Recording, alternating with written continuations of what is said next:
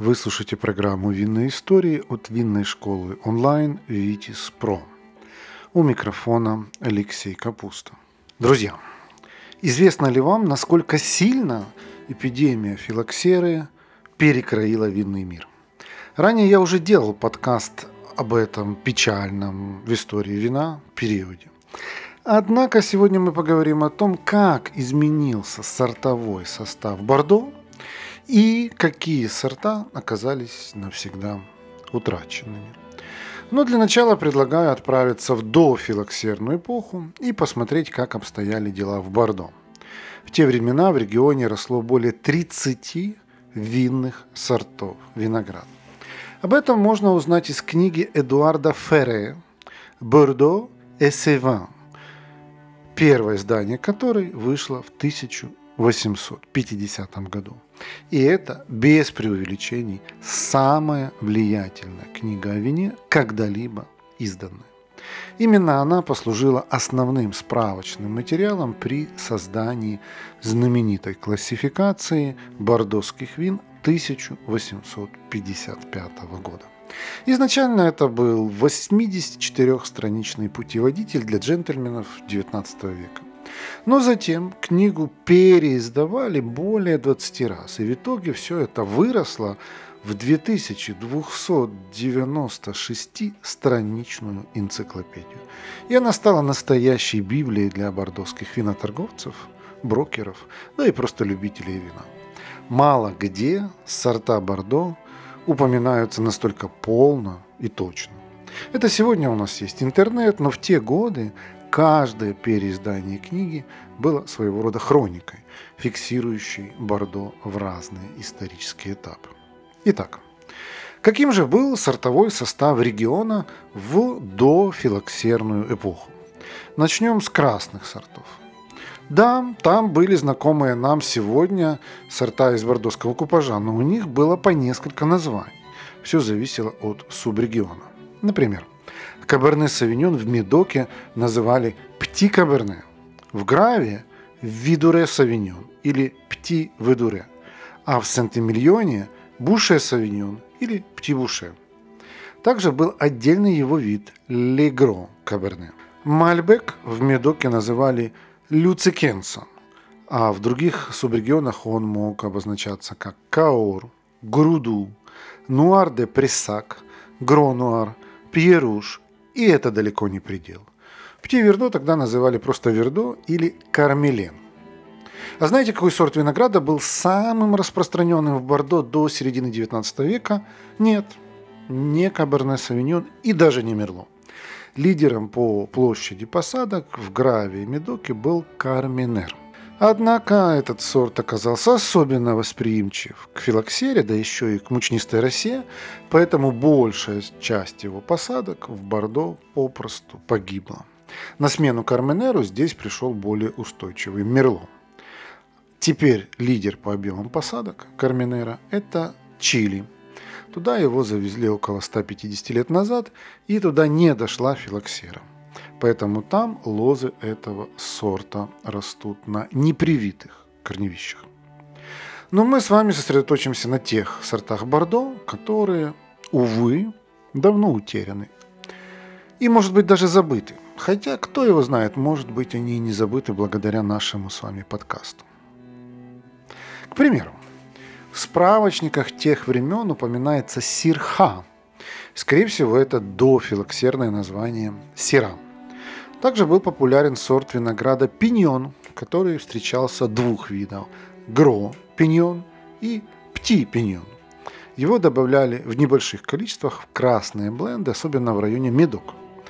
Этот сорт придавал аромат тона спелых ягод, темных фруктов, также хорошую тонинность. Еще один популярный сорт – мансен с ягодами черного цвета, которые накапливали много кислотностей и прекрасных тонинов – Вина, сделанные из этого винограда, благоухали ароматами черных ягод, специй, кожи. Они хорошо подходили для долгой выдержки в бочках. Виноград Мурто использовался для производства красных вин с насыщенным цветом и фруктовым ароматом, нотками пряностей и табака. Он мог похвастаться хорошей кислотностью, мягкими тонинами, что делало его просто идеальным для смешивания с другими сортами.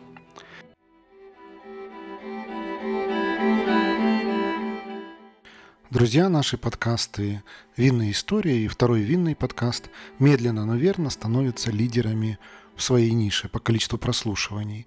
Нас слушают настоящие любители вина, а значит, у нас можно купить рекламу.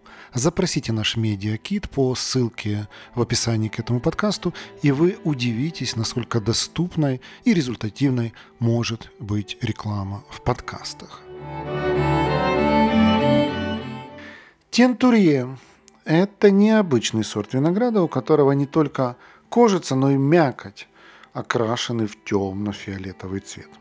Его частенько добавляли в купажи красных вин, чтобы добиться более насыщенного цвета. Сам же по себе этот сорт не давал выразительного вкуса, а только кислотность. А вот другой утраченный сорт под названием Fair. Он, наоборот, использовался в блендах для улучшения вкуса. Он делал вино более насыщенным, сложным и многослойным. Помимо этого, в традиционный бордоский купаж с кабарне и мерло могли добавить немного масуле. Этот сорт делал вкус многограннее, цвет насыщеннее, плюс добавлял немного крепости. Еще одним популярным виноградом для создания красных купажных вин был Мансен Колон. Он также делал напиток насыщеннее, крепче и сложнее. Если же производитель хотел придать вину живости, свежести, то использовал в бленде бутон блан. Этот утраченный красный сорт придавал напитку яркие, цветочные и фруктовые ноты. А чтобы сделать вино плотнее и слаще, использовали сорт Гросс Мериль, который также дополнял букет фруктовыми нотами. Кроме того, использовались другие красные сорта, о которых сегодня, увы, мало что известно, кроме названий. Ношан, Пикард, Дюрак, Грапу и многие другие. Если говорить о белых, то здесь тоже у популярных сортов было по нескольку названий. Семильон в долине Жеронды называли Коломбье, а в долине Дордони – Шеврие. Савиньон Блан был известен под именами Блан Фюме и Серваньен. Мюскадель могли назвать резинот, анжелико, мускафу, гиландю и гипюк. Ну, еще немножко о потерянных сортах. Мансен Блан использовали для производства сладких вин. Энраже давал высококачественные вина с фруктовой ароматикой и яркой кислотностью. Прюэра давал свежие вина с цитрусовыми нотами и легким миндальным оттенком. Бланкет – разновидность шасла. Из него получались легкие вина со свежим и нежным ароматом, в которых переплетались тона цветов, цитрусовых и белых фруктов. Кроме того, выращивали блан-оба, блан-ду, блан-верде, рошалин-ублее и другие белые сорта. Список впечатляющий, не правда ли? А то, что было дальше, вы уже, наверное, знаете. В конце 1850-х во Францию попала вот та самая тля из Северной Америки под названием филоксера. Бордо при этом очень сильно досталось. Даже известный писатель Роберт Льюис Стивенсон сокрушался в своих мемуарах, что этого региона больше нет – но на борьбу с вредителем шли годы, и лучшие умы той эпохи, включая легендарного Луи Пастера, искали способы победить коварную тлю. Ботаники, зоологи, химики постоянно экспериментировали с новыми способами противостояния эпидемии. Чего только не пробовали.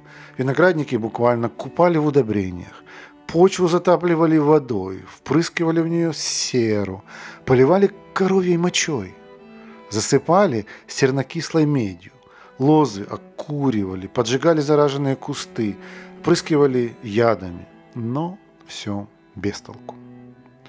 Лишь в конце 1860-х годов профессор Жюль Планшон предложил выход из ситуации совместно с ампелиографами Лео Лалиманом и Гастоном Базилем.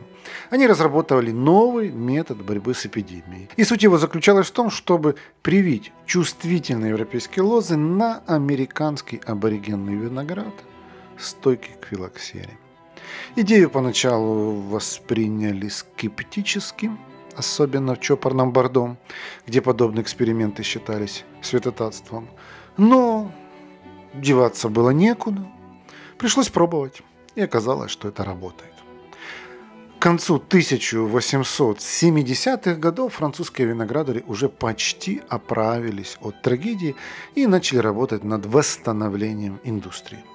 Тут и оказалось, что площадь виноградников за эти годы сократилась в разы. Вплоть до конца 1880-х Франция импортировала вина в 6 раз больше, чем производила. Что касается сырья для виноделия, то в ход шел даже турецкий и греческий изюм. Друзья, приглашаю вас заглянуть на сайт нашей винной школы Витиспро. Там вы сможете найти наши онлайн-курсы, в том числе короткие, стоимость которых сравнима с ценой одной бутылки вина. У нас есть экспресс-курсы для совсем начинающих, есть фундаментальные, углубленные, есть бизнес-курсы и профессиональные обучающие программы для тех, кто хочет сделать карьеру в сфере вина. Нашу страницу найти очень легко. Ее адрес vitis.academy. На всякий случай ссылку на нее оставлю в описании к этому подкасту. Что касается Бордо, то под конец эпидемии большая часть виноградников там была уничтожена. И когда началось восстановление, то выяснилось, что сортовой состав региона заметно поредел. При этом в других регионах еще оставались небольшие посадки утраченных бордоских сортов. Но далеко не все поместья могли позволить себе пересадить их на свой участок. Даже авторитетные, богатые винодельни как-то не торопились восстанавливать посадки вот этих редких сортов. Их приоритеты сменились в сторону чего-то более стойкого и выносливого. А если кто и пытался экспериментировать с разведением исчезающих сортов, то со временем понимал, что вина из них получаются, увы, не такими, как раньше. Одним словом, в Бордо быстро поняли, что после эпидемии филоксеры в истории виноделия началась новая эпоха. И она требовала иного подхода к виноградарству. Раз уж приходится создавать выносливые гибриды, то лучше брать для этого сорта, которые более надежны и предсказуемы. В итоге многовековые лозы с популярными в дофилоксерную эпоху сортами оказались лишь на считанных виноградниках Западной Европы но для Бордо они были утрачены. Нынешний сортовой состав региона заметно отличается от того, который был 1850-х. Напомним, пройдемся по основным сортам. Для белых вин это Мюскадель, Семильон, Савиньон Блан, Савиньон Гри, Униблан, Мерло Блан и Каламбар. Для розовых и красных Каберне Савиньон, Мерло, Каберне Фран, Мальбек и Птивердо. Стало ли виноделие Бордо от этого хуже? Я бы не сказал. Со временем просто изменились подходы к виноделию и контролю качества. Появились новые технологии, позволяющие получать приличные вина даже в неудачные годы. Однако есть мнение, что вина до филоксерной эпохи – это некий особый нектар, который стоит на голову выше всех сегодняшних вместе взятых. Не знаю, увы, не пробовал. Думаю, они просто другие, а их высокая цена связана с тем, что сегодня их осталось ну, совсем-совсем немного. Этим они и представляют интерес прежде всего для коллекционеров. На этом наш рассказ об утраченных сортах Бордо завершен, однако очень скоро мы вернемся к вам с новыми винными историями. Не пропускайте. Вы слушали программу «Винная история» от винной школы «Витис Про». Давайте дружить в соцсетях. В Телеграме наш канал называется «Второй бокал», в Инстаграме vitis.academy, а на YouTube мы называемся «Что пьем?». Кстати, на YouTube мы открыли новый винный канал для ток-шоу. Он называется Vitis Pro Wine TV. Ну а если вам понравился этот подкаст и вы хотите помочь его распространении, то обязательно поделитесь им в своей соцсети.